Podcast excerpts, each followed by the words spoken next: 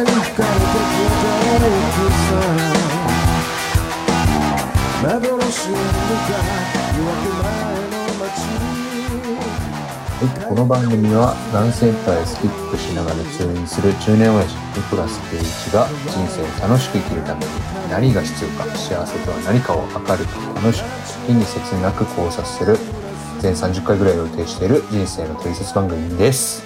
はい、今回も始まりました人生のロスタイムラジオ、中年親父が捧げる人生のトリセツ、 エムシー のワンフラット一平です。グラスホッパーが似合う中年ニコラス圭一です。えー、グラスホッパーが似合う似合うバッタが似合うってことですか、ね、いやこれ後で聞いてもらえばわかるけどね、そういうあのそういう感じなんですか。そういうあ今日のテーマのちょっとキーワードになっているわけですね。そうですね。はい、なるほど。早速ですが、ちょっと声がかしがれてますが、ニコラスさん。ごめんなさい。ちょっと、ね、今日の、今日のテーマは何でしょうか。はい。今日はニコラス圭一と親友です。お、親友。はい。えー、親友ですか。まあ、あの、友達について、ああだこうだ、前回語ってたんですけど、うんうんうんうん、今回はもう親友をぶっ込んでくると。そうですね。大好きなお友達と収録をしました。はい、なるほど。僕抜きで、その親友と収録してきてくれたんですよね。そうなんですよ。ちょっとこの間ね、あの、休みを利用して、はい、あの、はい、札幌に行ってきました。で、そこであの、すすきののバーで飲んでる時に、うん、あの、うん、ちょ、ちょうどいいからじゃあちょっと収録しましょうって言って、なるほど。スマホを回したと。そんな感じです。今回は現地音源ってことなんですね。はい。ちょっとあの、バーで撮ってるんでね、周りの音が、うん、あの、かなりうるさくて聞きづらくて申し訳ないけど、うん、まああの、うん、なんとか、なんとか聞けるかなっていう感じには撮れてると思います。なんとか聞けるかなって感じ。うん、はい。僕が頑張って編集しました、ね。はい。ありがとうございます。申し訳ございません。雑音がうるさいって思う人はもう聞かないでください。えーはい。それだけです。ちょっとね、あの、ライブ、ライブ感があっていいなと思っていただけると、うん、そうそうそう。まあ、現地音源の醍醐味ですから、その辺が。で、えー、その、ニコラスさんの親友。はい、親友って誰なんですか？はい、今回は、あの、僕が大好きなレオさんと、あの、一緒に旅行したので、うん、その時にレオさんと収録をしました。はい。なんとなく、その、レオさんの人となりを教えてくれませんか？はい。えっとね、あのー、職業は、あの、システムエンジニアさんです。で、あの、なんか、そう、そういう、そういうプロフィールを言うんですか？そうそうそう。あの、うんはいはいはい、あの、非常に優秀な方でね、うん、あの、はい、あの、個人事業主で、もうフリーでやってる水井さん。はい、で、僕と同い年で、うんうん、で、あの、なるほどね。ネットラジオ、同じネットラジオをたくさん聞いていて、うん、で、そこで知り合った、うん、あの、友達です。うんともかく優しいんですよ。うん、すごく優しい。ともかく優しい。うん、ともかく優しい親友。うん。で、あの、何があってもね、怒らないし。うん。うん。うん、何があっても怒らない。うん。あんまり怒ったとこ見たことないですね。うん、本当ですか？それとね、あと、まあ、あの、放送の中でも出てくるけど、あの、一、うん、人でね、ずっと年にこう、毎月毎月海外旅行に行ってるような人なので、うん。あの、いろんな海外の街に詳しい人ですね。うん、だから、あの、一緒にどっかに行っても、海外のどの町に行っても、大概こう、ここはこうだからって言って、こう、道案内してくれるような、あの、うん、そ、そん、そんな頼れる友達でもあります。頼れる親友、レオさん。はい。一部業界では太陽おじさんと言われている方ですね。ああ、そうですね。あの、なるほど。あの、年じゅうに、さんかい海外行ってるうちの、まあ、じゅっかいぐらいはタイに行ってるので。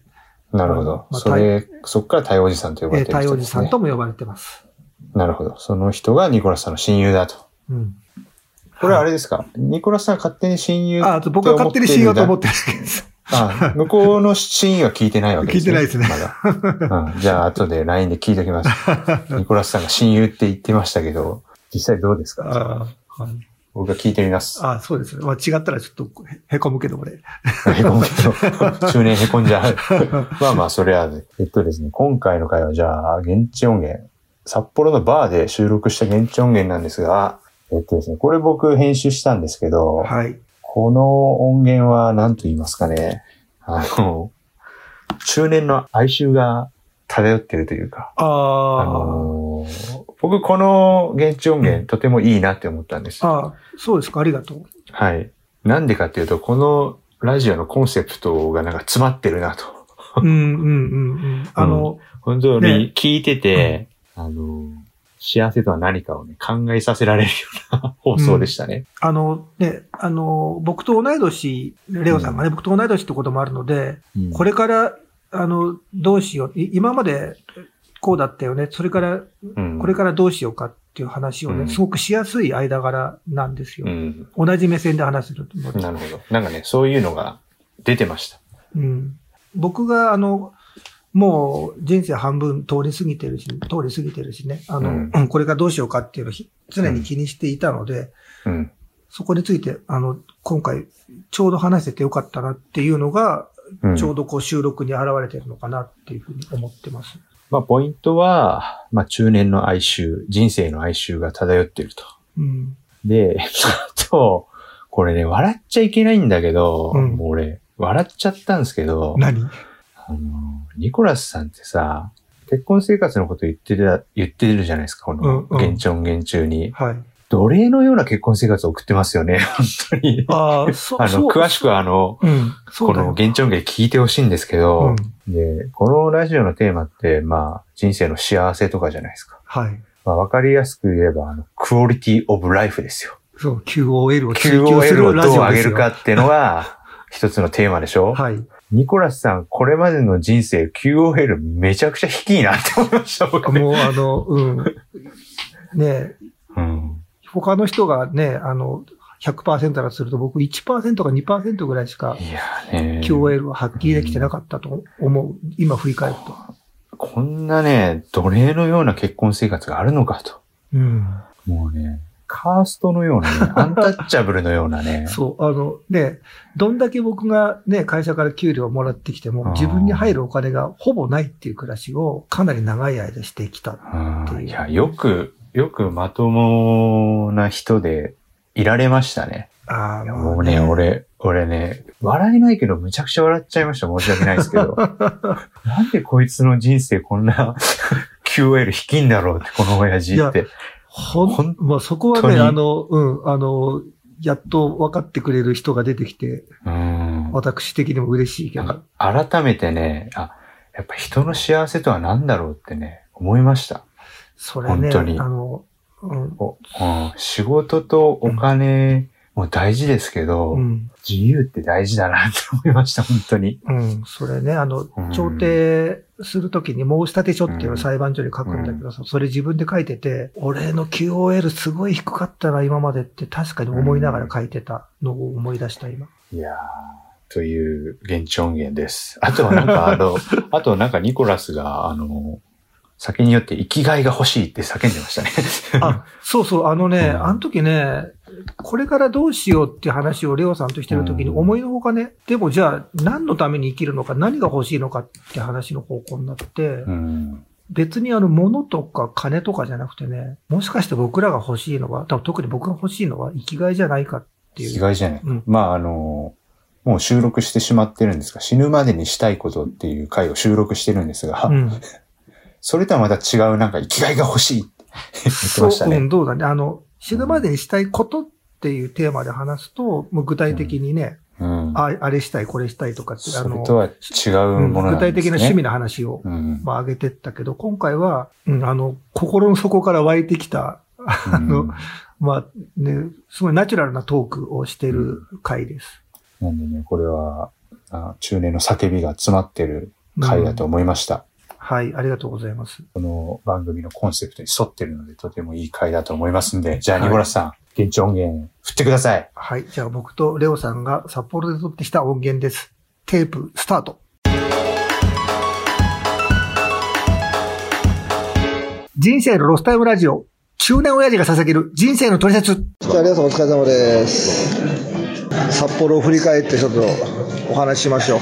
影ばっかりだな。何すかそれ急に。これは伏線回収ってやつ。あの伏線の回収ってやってみたい。だからちょっと先にあの影影ばっかりだな。なんか急に取られたからびっくりしたけど。大丈夫。初めての札幌でしょ。で今日が昨日来たから今日最後の夜でしょ。ええ、どうでした？ああ、まあいいところですね。ちょっと寒いけど今日だってななどですよ、ね、大阪出た時にじゅうどあったでしょ、えー、今ここななどですよ。ななどですよ、やっぱ北なんですね。まあニコラスさんはね、あのなんていうんですか、そのロスタイムとは言ってますけど知らないですよ。いや、まあ、なんだかんだ言って僕はあの皆さんより先に死ぬので。いやいや、そんなことないでしょだってほら鍛えないですよ、死ぬ人はまあね、あの家にあのバーベル買いましたからね。そうそうそうそう、ひゃっキロぐらいだからあれですよ、もう マ, マッチョを目指してください。そう、あのジェイソン・ステイさんとか、あのニコラス・ケイジ、それこそニコラス・ケイジ、あとユル・ブリンナーとかね。ニコラス・ケイジってあの人実はアクション俳優なんですよね、あの肩書きとしては。あ、そうなんですか、うん、あの肉体派俳優。ジェイソン・ステイさんは知ってますか？知らない。え、知らないですか？うん、ああ、ユル・ブリンナーユル・ブリンナー知ってます。あのつるんとした人。ジェイ、ジェイソン・ステイさんはあれ知らないですか？知らない。結構有名な俳優ですけどね。え、あの主演映画なんですか？あのエクスペンダブルズってあったじゃないですか、あのスタローンが。おお、こういうやつで、あれですよ、あのあれですよ、あとあと、うん、ほらブルース・ウィリスとか。結局ハゲてんじゃないですか。だから伏線回収、伏線回収早い早いよ。もうもうもうもう回収しちゃった。ハゲハゲばっかりだなって言ってほしかったんですけどねいや、ニコラス・ケイジはギリギリでおでこは広いけど毛はあるじゃないですか。あ、まずユル・ブリンナーとかもう王様王様と私の時点でもう つ, つるっぱげじゃないですか。まあでもね、あのユル・ブリンナーが出た映画で僕一番好きなのはウエストワールドっていう、これがね面白いんですよ。あの西部劇を体感できる、うん、あのテーマパークなんですよ。でユル、あのユル・ブリンナーはその西部劇の中にいる悪役のロボット。ユル・ブリンナーは ロ, ロボット役なんですか？そうそうそう、生身の人間なの。そうそうそう、ロボット役で、でそのテーマパークでそのロボットが暴走してあの客を撃ち殺すようになって、えー、なんかなんか ロ, ロボコップがなんかちょっと暴走するような感じです、うん、いや、ほんでこれがすごい僕子供の頃に見た映画ですごいあの心に残ってて、そのユル・ブリンナーの顔のこれを外すと、顔の皮を外すと中に機械があるんですよ。あ、でもまさにロボコップっぽいじゃないですか。でこのウエストワールドっていうそのウエストワールドっていうのがその西部劇テーマパークの名前なんですけど、でこのウエストワールドっていうのは最近あれなんですよ、あのドラマ化されたんですよ、リメイクで。おお、で主演誰ですか？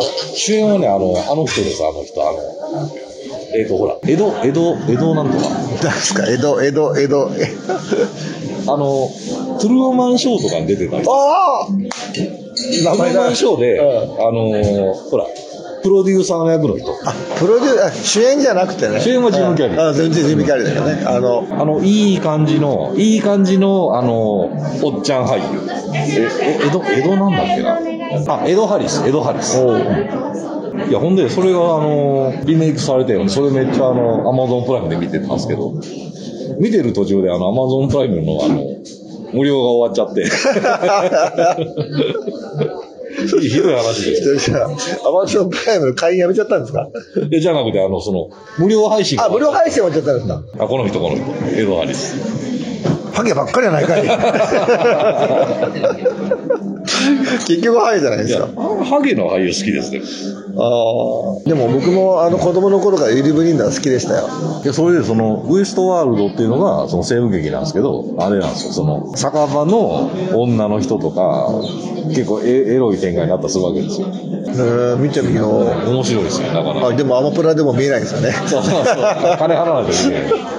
ほんでね、それがシーズンツーとかスリーとかになってて、でツーぐらい見てたところで終わっちゃったんですよ。早く見とけばよかったんで。ほんでそのユル・ブリンナーのあれですよ、あのウエストワールドっていうのが、多分ね見たことあると思うんですよ。あのその。ここ、ここ外して、あのー、お化けが見えてる感じの。へぇ、うん、映像見たらピンとくんのかな、うん、この人ですよね。ユル・ブリンナーね。かっこいいですよね、うん。かっこいいですよ。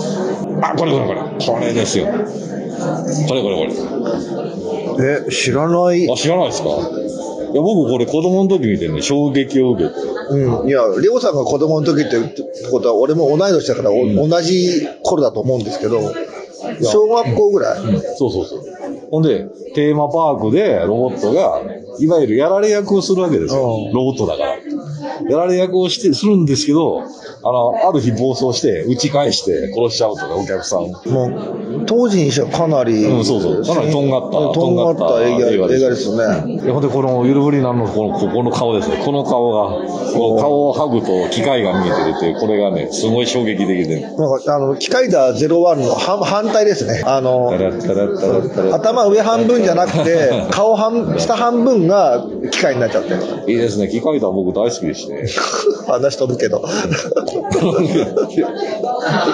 械だね、すごいんですよ。あの昔僕らの時で東映漫画祭り、うん、映画ありましたよね。必ず春と秋がやってる。あったあったあった。で東映漫画祭りの中に経営してるんですよ、機械だとかが。おお。で機械だはあの革新的で、僕らが小学校子供の時にあのあれなんですよ、スリーディー 映画をしたんですよ。嘘？ありましたっけ？あの、赤と青のセロハンの、こんなメガネあるじゃないですか。うん、あれで、で、全部じゃないですよ。部分的に スリーディー なんですよ。うん、で、こう、あの、怪人が出てきて、うん、で、機械だが出てきて、うん、さあ、これから戦闘だっていう時に、うん、あの、怪人の方が、うん、あの、いきなり画面に向かって、うん、あの、おい、お前たち、これからはメガネをかけた方がいいって、そこから スリーディー パートが始まる。何だそれ。すごい良心的な怪人じゃないですか。ちょっとね、その良心的な怪人なんですけど、な、あの、名前はね、キチガイバとかいう、あの、あの今言っちゃいけないことなんキチガイバトっていうのすごく、すごくないですか？いや、でも、今考えたら、仮面ライダーのショッカー出てくる怪人だって、うん、八女とかね。八女いいじゃないですか。いや、でも、今、だから女性のことを女とかっていうの自体も、ちょっと蔑視じゃないですか。な、なんすかあの、えっと、まさかね、あの、ス、スワンプレディーとか。そうそうそう。雲男まではまだわかりますけど、八女とかね、ちょっとどうかなっていうネーミングでしたよ。いやー。いや、ほんで僕、キカイダーで初めてこう スリーディー を体験しました。あれ、子供の頃でした。あのね、昔、あの、大阪に、大阪の梅田に、あのー、梅田ピカデリーってあったんですよ。今ないんですけど。で、そ、そこで見た覚えがありますね。梅田ピカデリーどの辺ですか？今で言うと、今で言うと、ね、阪急ヘップのあたり？いやいや、あの、えっとね、どっちかな。どっちかっていうと、あの、中之島に近い。あー、じゃあちょっと南の方ですね。あの、あそこでね、子供の頃よく行ってましたね。機械だとかめちゃめちゃ行ってましたよ。あ、でも子供の頃岡山じゃないですか？あ、岡山の前は実は、あの、大阪にいたんですよ。だから、あ、そうか、だから小学校入る前ですね。小学校はもう岡山でしたから。いや、なんか、レオさんのことはね、長く付き合ってて知ってるようで、まだ知らないことは僕多いですよ。いや、急に年の話になりますけど、僕とレオさん年同じで、で、総帥さんね。総帥さんも年同じで、教授もね。あ、教授はいっこ上。で、僕らこの界隈、まあ、同年代多いじゃないですか。じゃないですか。でね、もうそろそろもうあのいい加減もう人生半分を折り返しちゃってるわけじゃないですか。いやもう折り返してますよ。当時。どうどう思います？いやもうね、僕に関してはもうもういつ死んでも悔いはないかなと思ってます。もうやりたいことはやったかな。実はね僕も同じで、それなんか実は結構若い時からもう人っていつか死ぬしなっていう感じで生きてるんですよ。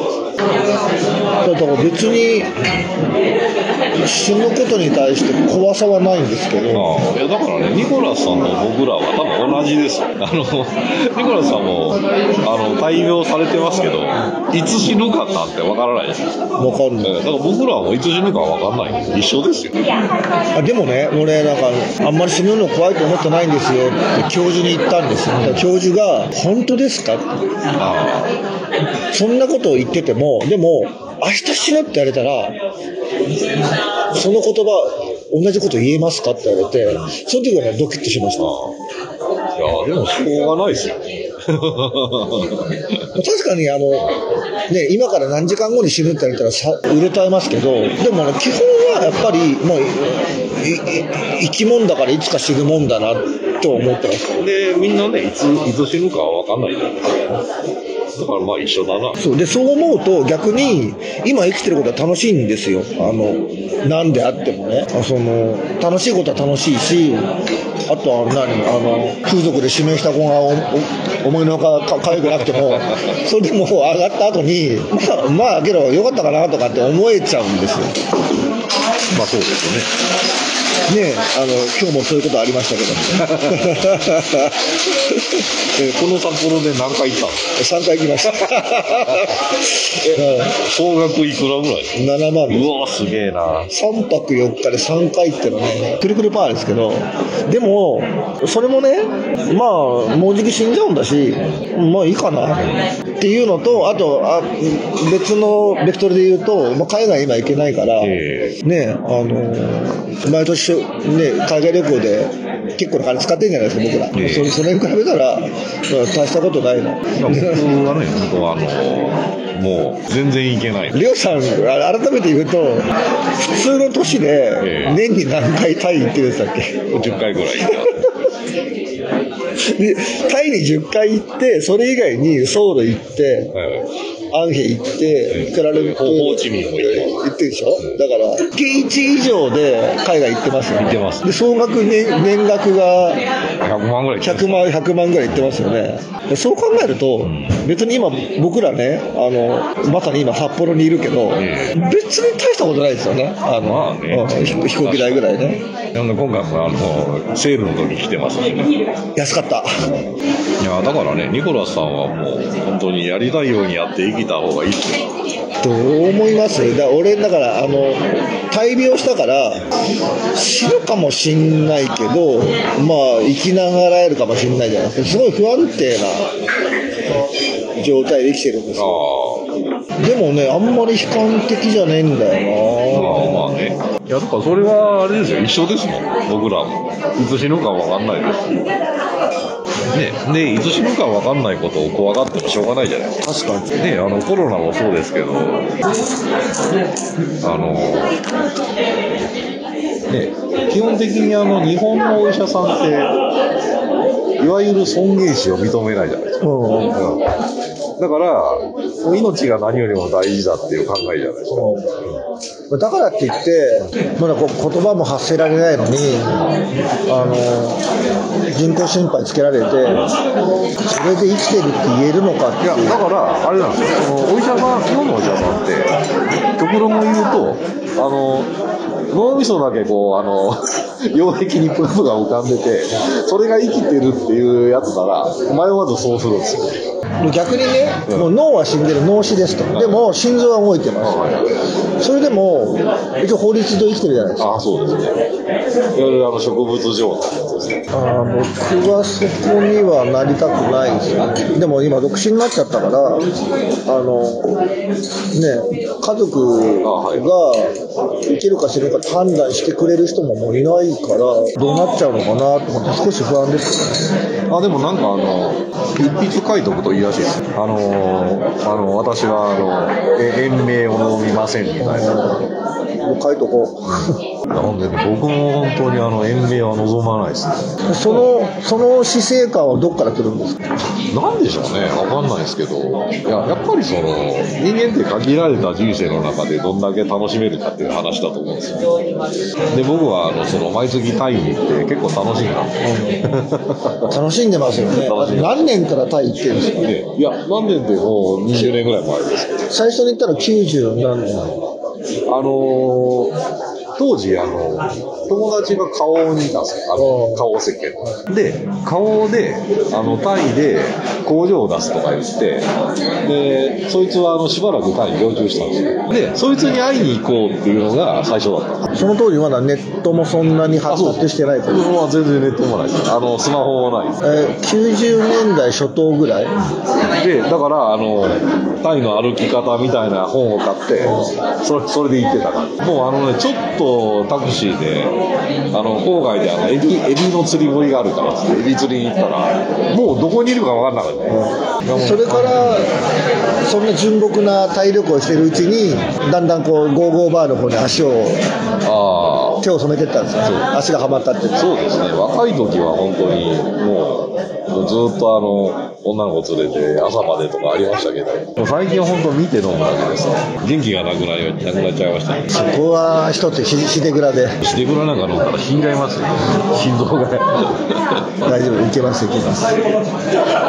いや、いい時代ですよね。どんだけ年取っても魔法の薬で一晩遊べるんですかね。ニコラスさんとはホーチミンも行きたいですか。ホーチミンそうね行くはずでしたよね。あとはミャンマーもね行くはずでしたよね。そうミャンマーは本当にやばいです。ところなところじゃなくやばい感じなんですね。あの僕とレオさんで行こうと思ってホテルまで抑えてたのにね、で現地でキャメルさん、キャメルさんと会おうと思って約束までしてたのに、まずコロナでダメになって、でコロナ次にでコロナ明けたらそう行こうと思ったら今度クーデター起こっちゃって、だからミャンマーはもう行けないかもしれないです。ニコラさん香港は行ったんですか。行ってない。行ってない。香港僕一回行ったんですけどね、面白かったっすよ。香港マカオは行ってみたいですけどね、まだまだ行ってない国いっぱいありますよね。ね、ニコラさんこれから行こうっつってたのに、そうそう予定では今年あのドイツ行って エフケーケー に行くはずだったんですけど、一回も行ってない、行けずじまいですね。それ辛いですね。そうなんですよ。だから今はね、今行き急いでるのに足踏み食らってる感じですよね。いやー、コロナはひどいですね。よくわかんないですね。まあそのうち収まるんじゃないですか。もうワクチンも出回ったし。だからわからないってだけで、こんなに代償を払えるんですねっていう感じ。よくもまあね、こんだけ経済止めてまでやりますよね。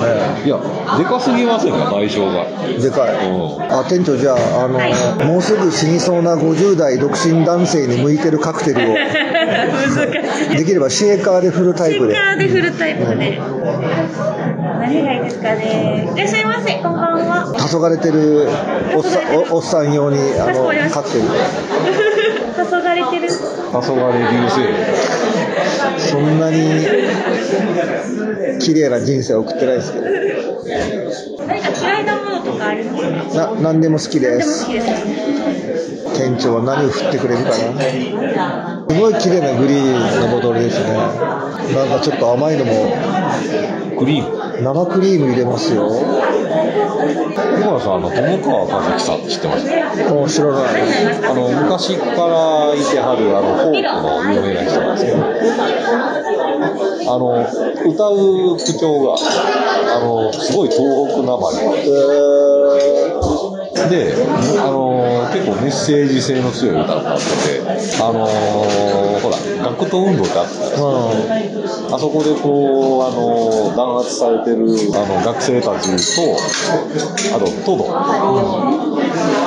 トドってあの北海道とかでバンバン狩られてるんですよ、うん、バンバン狩られてる。で、あの、あの辺、あの辺をこう絡ませて、あの、トドを殺すなんていうか、知りません？ほんでね、あの、その子は若くしたんで、あれだって、僕はあの、京都でライブ行ったんですけど、もうそこが面白いので、一切合切世も末だって歌があるんですよね。あ、レオさん、僕の、世も末な僕の、僕用に、店長が振ってくれたカクテルが入りました。こちらグラスホッパーですね。え、もう一回グラスホッパーです。あ、グラスホッパー、はい、聞いたことあるけど、ありがとう。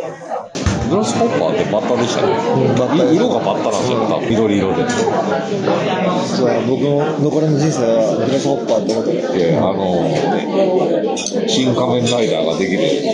美味しい。あのすごいペパーミントのゲッツ。残りの人生こんな爽やかにしたいですよね。すごい爽やかな。ところであの。話の方向性が普通の雑談で拡散してましたけど、ええ、お互い同じ年代なんで、ええ、残りの人生の話をしたいんですけど、ああ、うん、いや、ただその何ですかね、あのほら。分かんないじゃないですか。いつ来るか、最後。分かんない。分かんないから、もう別にその構える必要はないのかなと。直近の話すると、もう僕らあとじゅうねんもしたら、ああサラリーマンだったら、まあ、いわゆる定年の時期でしょ。で、レオさんは個人事業主だから、ええ、働きになればいつでも、ええ、いつまでも働く。まあそうですね。で、そこでどうするかなんですけど、俺は、まあ、あのろくじゅうになったらもう雇用延長せずに、ああ、はい、スパッと辞めたい。で、まあろくじゅうごまで年金出ないから、そこは、あの貯金で食うなり、株をちょっとずつ売って暮らすなりできればいいかな。レオさんは？僕はまあ働けるだけ働いて、それがあれ？僕は奥さんいますから、まあ、個人事業者だから、うんまあ、仕事さえあればろくじゅうでもななじゅうでも働ける。まあ奥さんとか僕らが残して死んで死ねたらいいのかなと思ってますけど。僕も残す人がいなくなっちゃったからね。それって困りますね。あ、そう、あのね、何が困るって生きる張り合いが減るんですよ。子供ももう戸籍上抜けてるし、奥さんもいないし。だから、彼女を作りゃいいじゃないですか。もうだからごじゅう超えましたしね。あ、はるちゃんみたいな。ね、はるちゃんって言われてもあれなんですけど、あのアポロのアポロのあのショーバブのすごい超絶美人の彼女。そっくりね。そんな彼女がね、できればそれから人生の張り合いができると思うんですけど、まあつまりだから僕は何が欲しいかっていうと、生きがいが欲しいのかもしれない。僕はでもそのトレーディングとかあの筋トレとか生きがいなんじゃないですか。確かにトレーディングは。まあまあ、あの勝ってる株、負けてる株があって、トータル勝ってますから、楽しいは楽しいですからね。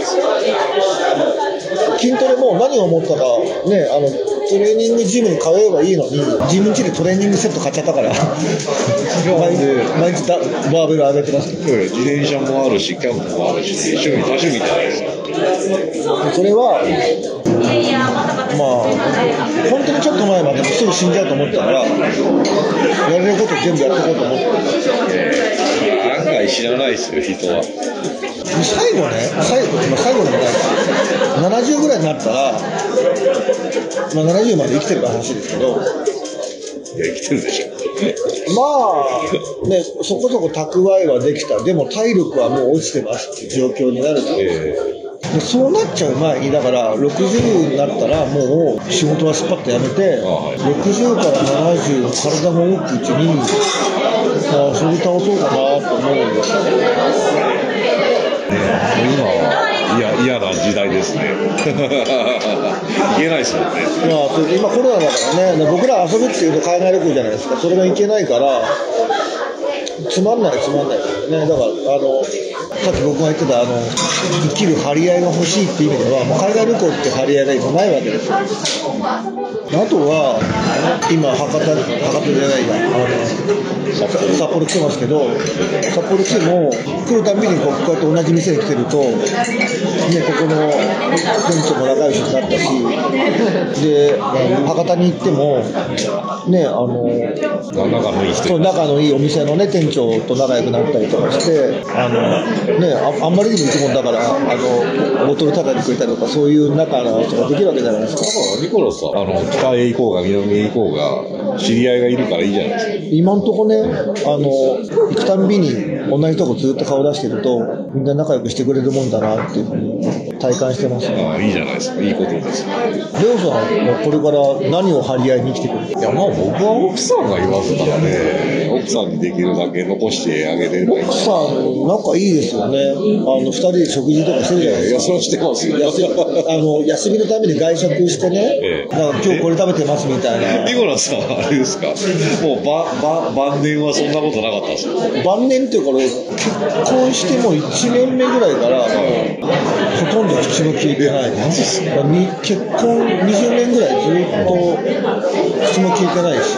それでもお子さんいらっしゃるんですよね。まあ、でも子供の子供の教育の話とかしないですか。まあだから塾どこ入れるとかそういう自分的な、自分的っていうかまあ必要な話はしますね。えー、結構早めに冷え切ったんですよ。うん、でしかも小遣い制で俺が い, いくら稼ごうか、僕の年収はさんじゅうろくまんで月さんまんだから、それさえも奥さん気に入らなかったら小遣いくれないの、えー、俺いちねんかん収入ゼロって年があったすごいな。それさ、そんなのをにじゅうねんぐらい暮らしていて、頑張って頑張ってね、あやっと年収せんまんになったとか思っても、はい、でも実質収入がゼロえんの年があったんです。奥さんなりお子さんなりがで奥さん気に悪いとね、月さんまんの小遣いもくれない。だからそういうのを過ごしてきて、で最後ね、家庭裁判所で判決が出て彼と離婚して、で今やっと自分の時間をね得てるんです。なんでね、あのー、これからさ海外行くぞってなった時にこれですところあでその前に離婚しました、はいはい、じゃあちょっと気になってたから病院に行きましょう、あ前から足気になったからね病院行きましょうって言ったら、あそれは悪性ですか、悪性腫瘍ですかって言われて、であの治すんだったらもう足切断しかありませんとかになったわけじゃないですか。でもね、もう、悩んでそういうのが、先生、僕、自分の知人でもいいから、足は切りたくありませんって言って、今、至るわけですよ。いや、だからあれでしょ、お医者さんって、ね、切る前提で喋るんですよね。まあ、外科だからね、最終的にはね、あの自分の得意な方法でね。だから、あれなんですよね、あのコロナの頃もそうですけど。お医者さんってコロナで死ななきゃいいと思う。で、だからその お, お店とか閉めて、あの借金で首回んなくなって首つるやつは知らないんですよ別に。いやただお医者さんはそれでいいと思うんですよ。お医者さんがあの経済がどうのこうのって言い出すとブレるからそれでいいと思うんですけど、だから今そのほら分科会とかあるじゃないですか、うん、あれさ、俺分科会には経済学っているはずなんですけど働いてないですからね。でも最終的にあの経済学者がいようが何がいようが人の命比べたらみたいな話出されちゃうと、いやだからななんですかね、あの多分もう全く想像ですけど、あの最終話がガーッとなった時にじゃああなた人責任取れるんですかって言われ言われてるような気がするんですじゃあでもね、なんかこうこっちとしては僕もうねがんでねいつ死ぬか分かんないとかっていう心境になってると、もうそんなのどうでもいいやって思いながらニュースを聞くわけです。で、レオさんも、まあね、大病はしてないけど、なんかこう、ね、死生観としては僕に近いじゃないですか。まあそうですね。あのだから、結構ね、無茶してますから、暴飲暴食で。もし、あのそんな、そんな長くは生きれないだろうと思ってます。どうですか、グラスホッパー、あのバッタみたいに東京元気に飛び回ってほしいという感じで。ありがとうございます。私、久々しましたが。店長の愛を感じました。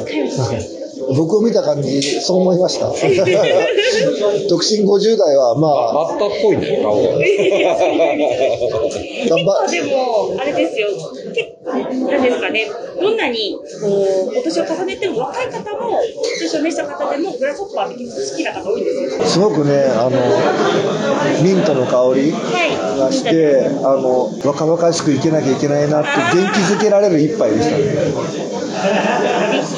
店長の愛を感じました。ありがとうございます。恐れ入ります。何ですかおかわり。ああ、ファジネーブルは。ファジネーブルご用意されます。それでいい。はい、かしこまりました。ちょっと北海道来たぐらいで腰が痛いててとかなるわけじゃないですか。年頃じゃないですか。そうそうそう。だから今のうちにもっと遊びましょう。いやいや、遊びたら山々ですけど。行けないですよね。飛行機飛んでないんですよ。いや、飛行機飛ばないって言われたらさすがにどうしようもないですよね。あの今回ね、僕あのパディさんに、うん、すいません、あの、ね、僕もう死んじゃうかもしれないんでお願いだから曲を書いてくださいあのね、なかなか自分の曲ですら書かない人にお願いしたら書いてくれたんですよ。それがね、最初に詩が上がってきて、で、あのニコラさんの状況分かりましたって、僕だから詩が浮かんだんで、こんな詩でこれから曲つけようと思いまして詩を出してもらったんですよ。それ見た時ね、すごいいい詩でジーンときましたね。ね、あのパディさんも大変そうですけどね、うん、でパディさんも今ね仕事辞めてね、その辛い状況なのにで僕のために詩書いてくれて曲つけてくれて、でニコラスさんのこと考えたらこういう状況に至りましたって言って書いてくれたのは、最後の列車が近づいてくる、そろそろ終わりの時間で、行き先なのと誰もわからない。いやー、わかんないですよ。いい曲だなと思って、それにメロディーがついたのが上がってきたときに想像以上に良くて、本当になんかもうお礼の、ね、メールをパディさんにしました。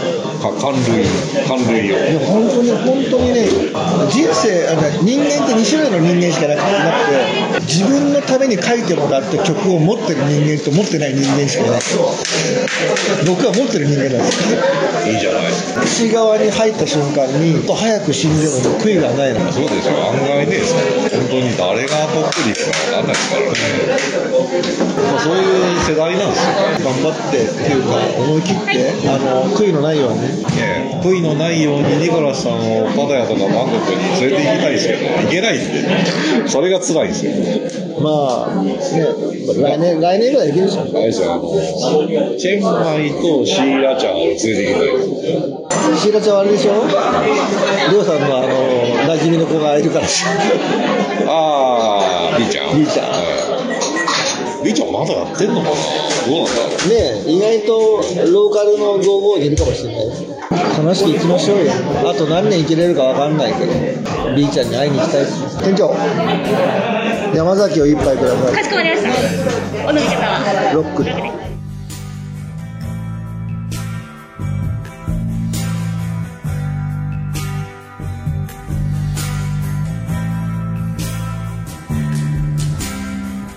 最後の列車が近づいてくる、そろそろ終わりの時間だ。行き先なんて誰も知らない。いざ行けるとこまで行こう。空のまま夕焼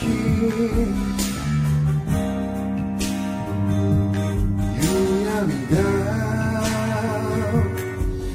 揺れた。誰のためでもなく、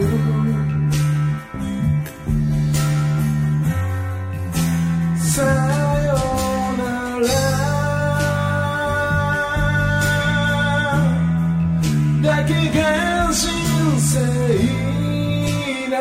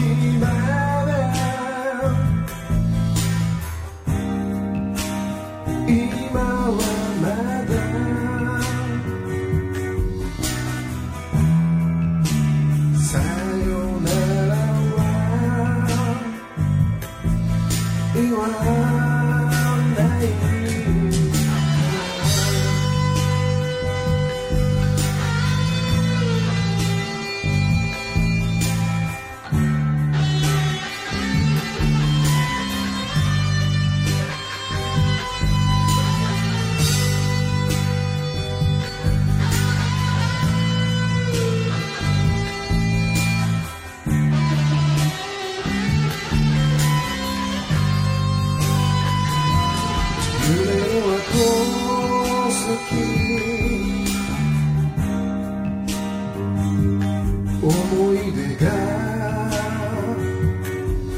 笑う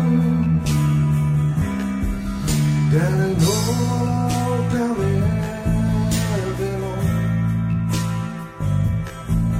なく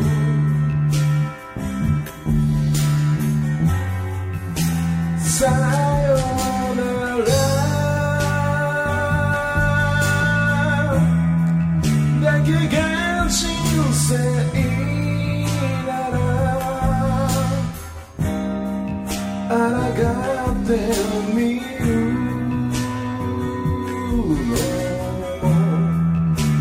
悪くはないさ」「また会えるその時ま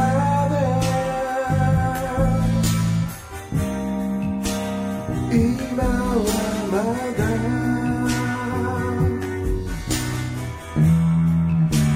「さよならは言わない」